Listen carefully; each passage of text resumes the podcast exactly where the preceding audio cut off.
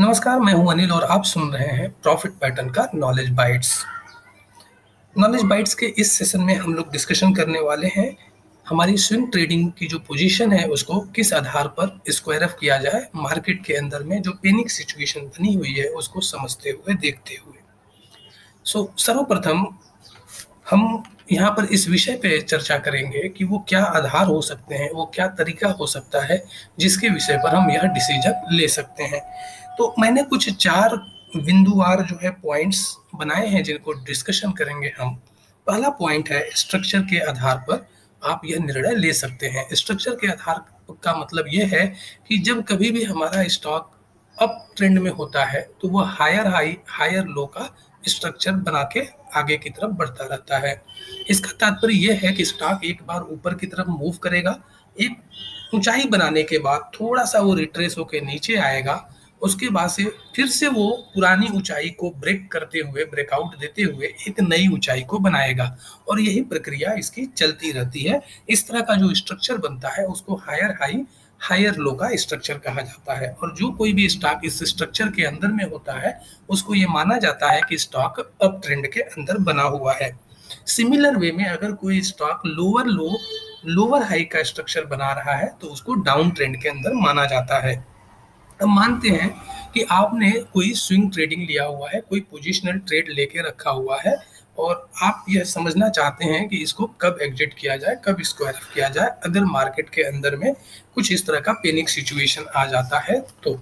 देखिए, दो चीज़ें हैं। पहली चीज़ तो ये है कि अकस्मात ऑल ऑफ़ सडन अगर कोई इस तरह की सिचुएशन आ जाती है तो वहाँ पर स्ट्रक्चर नहीं बन पाते हैं। क्योंकि स्ट्रक्चर बनने के लिए समय चाहिए होगा। समय होगा तभी वो हायर हाई हायर लो या लोअर लो लोअर हाई का स्ट्रक्चर बनेगा।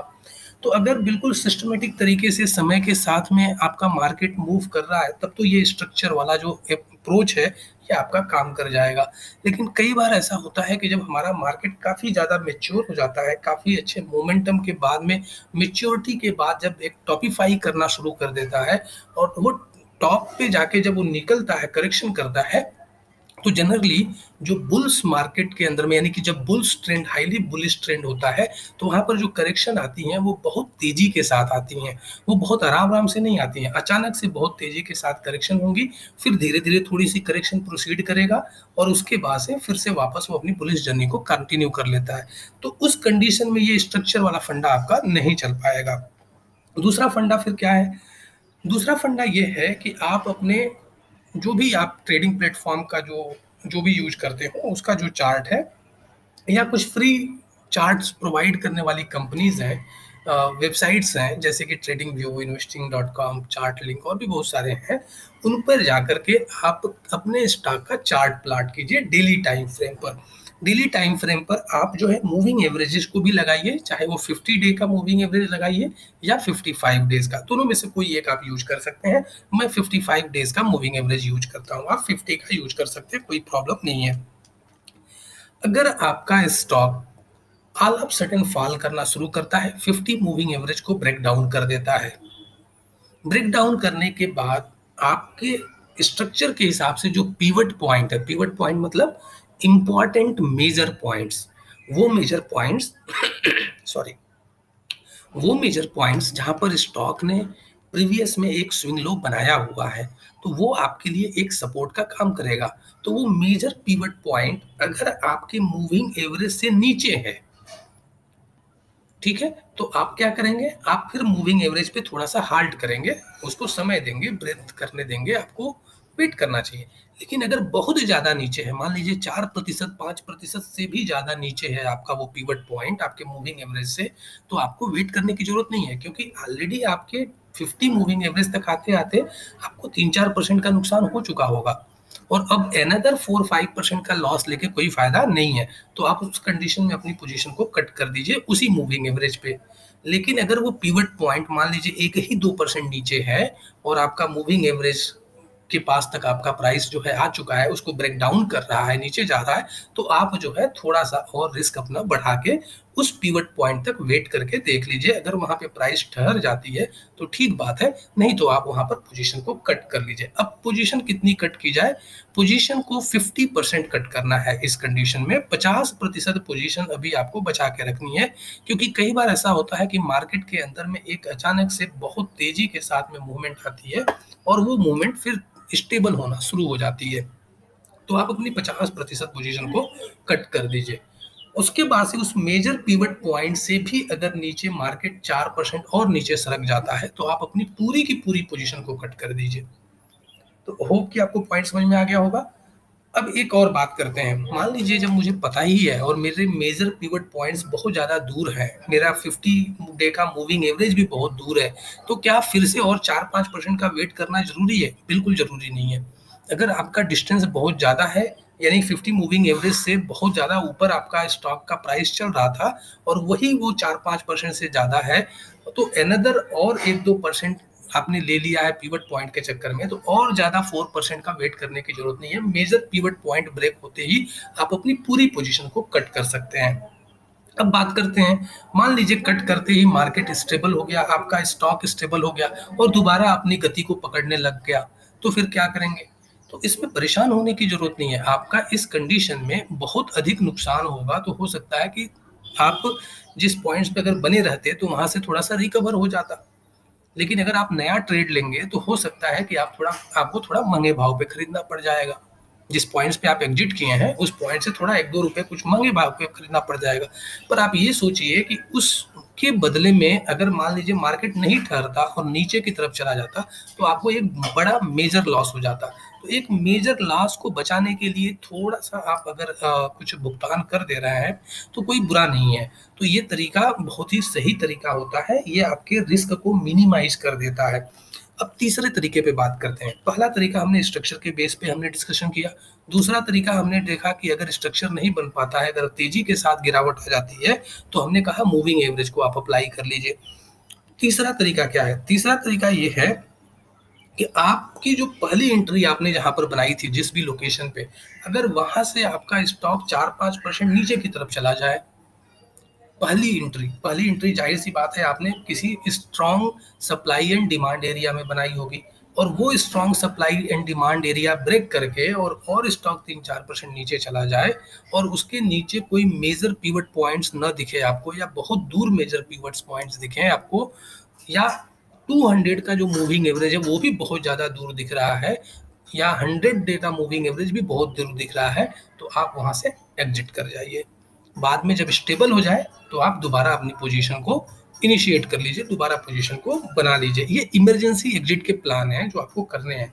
अदरवाइज़ मार्केट अगर बड़े आराम से जाएगा तो लोअर लो लोअर हाई का स्ट्रक्चर बनाते हुए आपको सिग्नल दे देगा और आपका ज़्यादा नुकसान नहीं होगा।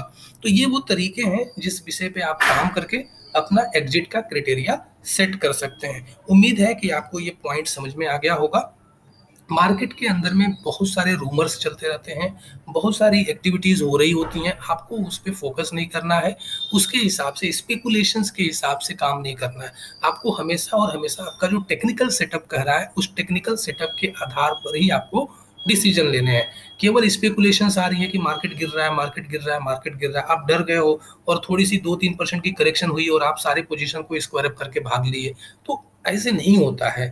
आपको मार्केट के अंदर में पेशेंस भी रखना है और टेक्निकल अगर कहता है कि एग्जिट कर जाइए तो आपको बिना सोचे, बिना ज़्यादा टाइम गंवाए एग्जिट भी करना है। लेकिन वो आपका टेक्निकल सेटअप कहना चाहिए। आपको बताना चाहिए। स्पेकुलेशन के बेस पर नहीं, आपको घबरा के नहीं करना है एग्जिट नहीं तो आप फिर ऐसे प्रॉफिट नहीं ले पाएँगे और हमेशा ये चीज़ें होती रही हैं स्पेकुलेशन आती रही हैं रूमर्स आते रहे हैं और कई बार ये स्पेकुलेशन और रूमर्स सही भी साबित होती हैं। लेकिन उनके सही साबित होने का जो दर है, वो ये समझ लीजिए कि दस में से एक या दो बार ही वो सही होते हैं, अधिकतर जो है वो गलत ही होती हैं।